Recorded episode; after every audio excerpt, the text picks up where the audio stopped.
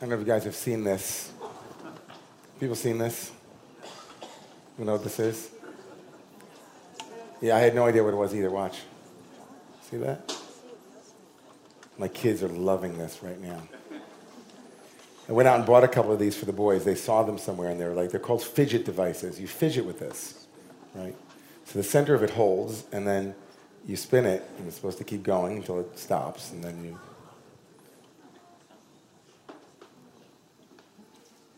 This is my whole sermon tonight. That's it, just this. I, I, wish I had to give them out to everybody. Hopefully, metaphorically, I will. I can come back to this in a little bit. This little toy has a lot of Torah to teach us. But over the past couple of weeks, we've been doing other things. We've been learning a lot of stuff for the last couple of weeks. We spent a good deal of time looking at a number of spiritual issues yeah, a number of spiritual problems and the tools that we need in order to overcome those specific problems, right?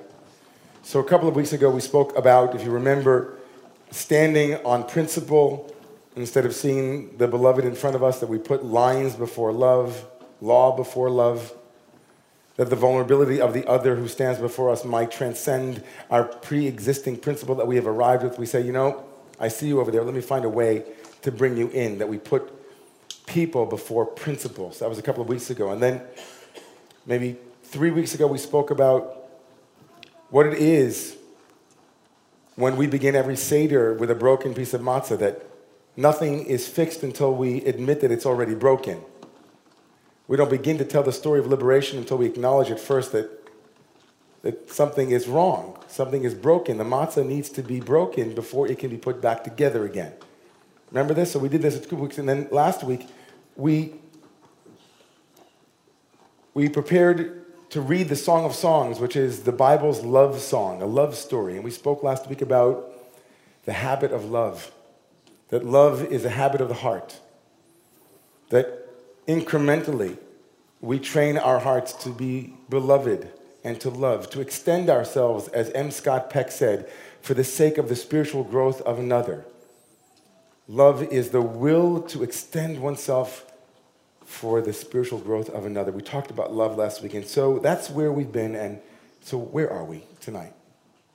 So, where we are tonight, this Shabbat is a Shabbat that on Sunday we'll be celebrating Earth Day. And this coming tomorrow morning, and this, I guess, the weekend is the weekend where the weekly wisdom, the Parsha this week, is going to be speaking about a monumental moment in the Torah. A moment where, after right? We're after at least half, a third of the book of Exodus, and then the entirety of the book of Leviticus will be dedicated to the building of the tabernacle. Tomorrow morning, the tabernacle will be operational. That little miniature, portable, mobile sanctuary in the desert will actually have opening day. Inauguration. We're going to inaugurate the tabernacle in our reading tomorrow morning. It will be on the eighth day, after seven days of consecration, of preparation, of spring training. Opening day is on the eighth day. And the, the tabernacle will be functional, it will be working, it will be finally utilized for what it was built for, which is to create a sacred container. That's tomorrow morning. And in the story, something tragic happens. After the first round of operations, after it actually works, the Torah tells us that something goes horribly wrong. After the fire descends from heaven and consumes the first offering ever offered in that portable sanctuary, some kind of passionate, zealous, infectious energy brings two of the four sons of Aaron the priest to decide on their own to bring their own fire. The Torah tells us tomorrow morning that Vayikach, and they took Vayikchu b'nei Aaron, Nadav and Avihu, these two children of Aaron. They each bring their pan, they put fire into it, and they bring an offering that is called Eish Zara, a strange fire that God has not commanded. And another second fire descends from heaven and consumes them. Tragedy erupts. What was a celebratory moment, the, the I guess, the ultimate moment of, of this this journey, this preparation, this, this consecration, this project, this tabernacle project, it was like opening day. And something traumatic happens in the Torah. There's a rupture, there's a break, something goes wrong. Now, the first thing we need to know here is that I've said this before in the shul, and I'll say it again. It's clear that the tabernacle for the biblical authors is nothing less than the recreation of the world. It is the microcosm. It is Genesis 1 replicated. That little tabernacle that could in the desert is nothing less than the Garden of Eden in the desert. And so there is some kind of parallel here between what happens to Adam and Eve in the Garden of Eden and that rupture and that exile and that loss of something profoundly beautiful and idyllic. And what happens here for Nadav and Avihu, for these two children. There is a cataclysmic moment. The world is not right. The two sons of Aaron decided to come into the Holy of Holies, and something goes wrong. There are no shortage of commentators as to the theological difficulty of taking these two children. Tomorrow morning, God willing, we'll hear a very beautiful Torah from Zach about the theological implications of why bad things happen to good people. But for now, what could possibly be the reason for, for this punishment, for this occasion?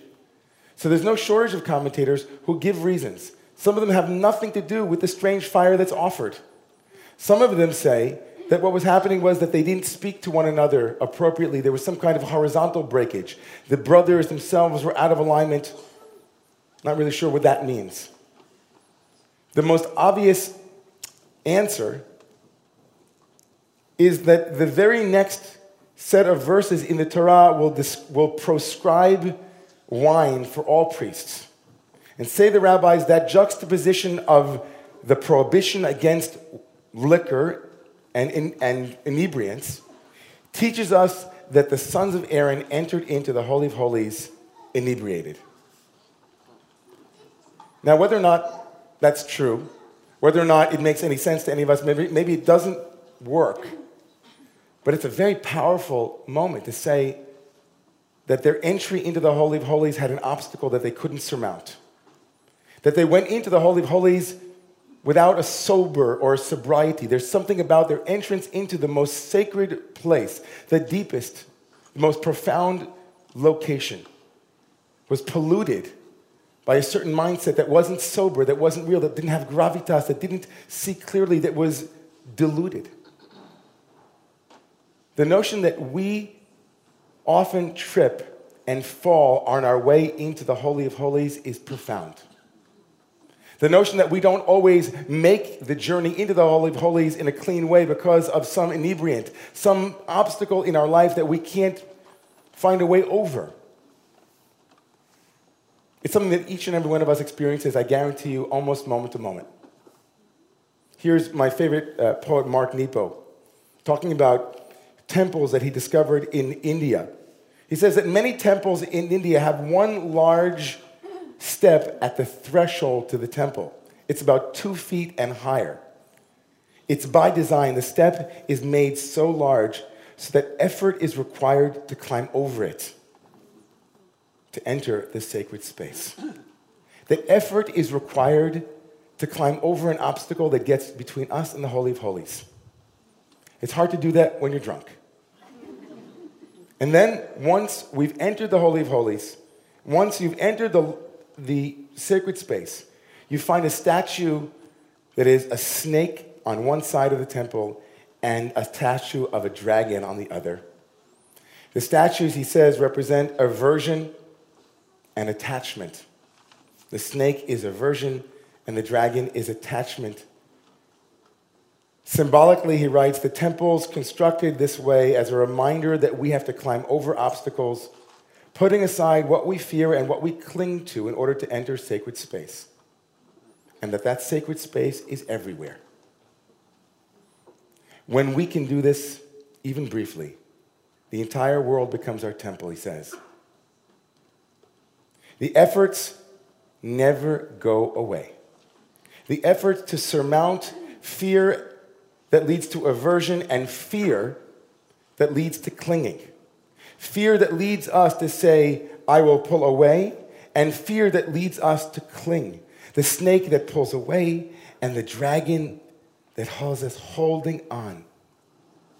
Effort is required to surmount those obstacles. Effort is required of us to face fears that get in the way of entering the Holy of Holies, of being able to bring our fire to the Holy of Holies. Fear kept my great grandparents from seeing the writing on the wall in Nazi Germany. Fear and clinging to the familiar, to the news that they didn't give credence to when tickets were sent to them and they sent the tickets back. Fear, clinging. An opportunity presents itself to us and we hold on. Facts are given to us. We know without a shadow of a doubt that if we take one more puff of that cigarette, each and every time, you name it, there is an obstacle that each and every one of us can identify clearly. It is the delusion of being drunk and not being sober as we seek to enter into the Holy of Holies. And for one of those two reasons, either the snake that has us avert or this dragon that has us double down, we struggle ourselves to enter in to that holy space. We even struggle with whether or not we should even make an effort at all. So, Earth Day. You can see where I'm going, right? Do I have to read the 35 terrifying global warming facts? Does anybody here need to know how many metric tons enter our environment every year? Does anybody here need to know that the reality of global warming, or what my teacher, Rabbi Arthur Waskow, calls global scorching, is everywhere? Do we really need someone to convince us that the temperature of our planet is, is it, we are heating up? 2000 through 2010 was the hottest decade in recorded history, and it isn't getting any cooler. The writing has been on the wall for decades, and we continue to either be the dragon or the snake, drunkenly skipping and falling and stumbling into the Holy of Holies, saying it's not really true. Nothing is really broken. Or even if it is, what can we do about it? The word effort itself from the Latin meaning to extract, and fortis, Latin meaning strength. To effort is to express and extract strength. When we make an effort, we show that we have strength. When we make an effort, we show at that moment that we believe fundamentally that we have the strength to change something. We express in that moment our fortis, our fortitude. We believe fundamentally, and this is a fundamental Jewish notion, that each and every one of us, regardless of whether we can change the world, must try to do one thing, make one effort. Lo alecha ben chorin libatel says Avot, you are not free. I am not free. None of us are free to cease and desist from effort, but neither are we free to not even make an effort to not express and extract our strength. That is the power of our tradition. That is the power of a yearning of two children of Aaron who went into the Holy of Holies but stumbled over the obstacle of fear, of aversion, drunkenly making their way into the Holy of Holies. And so we get caught. If we don't make any effort whatsoever, nothing will happen. If we don't extract and express strength in any level, this doesn't move. But then we start spinning it. It will stop, you know. But if you try too hard, if you try too hard, you get your finger caught. Each and every one of us has tiferet. Each and every one of us to balance the effort that we can do with the effort that is too much and the non effort between the snake and the dragon, between the drunken rolling into the Holy of Holies, there is a balance point. We can do two things differently this week. We can eat a little bit less meat. We can go to the climate march.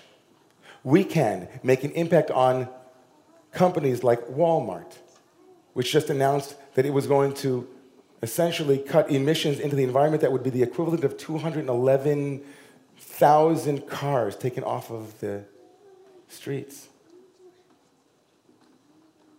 And then we can come back and organize.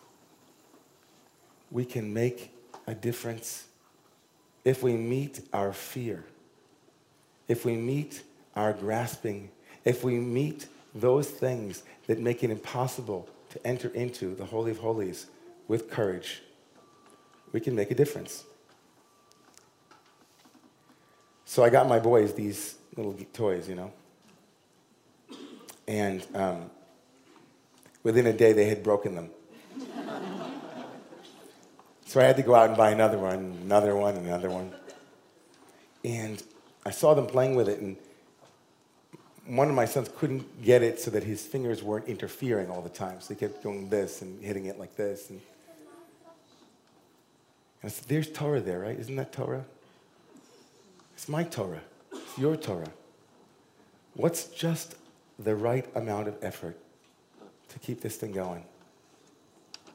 What's the right amount of proactivity and agency that each and every one of us has that can make a difference?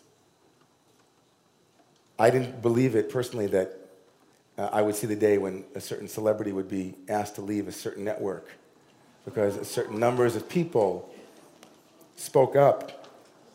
I've been an advocate, a very public advocate for many, many years around just that issue in various contexts. And more often than not, the impediment that I hear is, well, what can I do? They're too strong. What can I do? It's too strong. It's too powerful. There's no way I can make a difference. If last Shabbat we talked and said that love is a habit, activism is a practice, and we do it one effort at a time. No effort is wasted. I'm looking forward to seeing a lot of you in various Earth Day and Climate March events. If you'd like more information about next week's Climate March, there are some pieces here for you to come up to the Duma afterwards.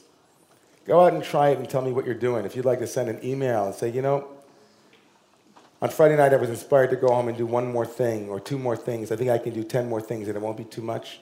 You can certainly write in. I'd be happy to hear. We can inspire one another to enter the Holy of Holies with sobriety and with the right amount of effort.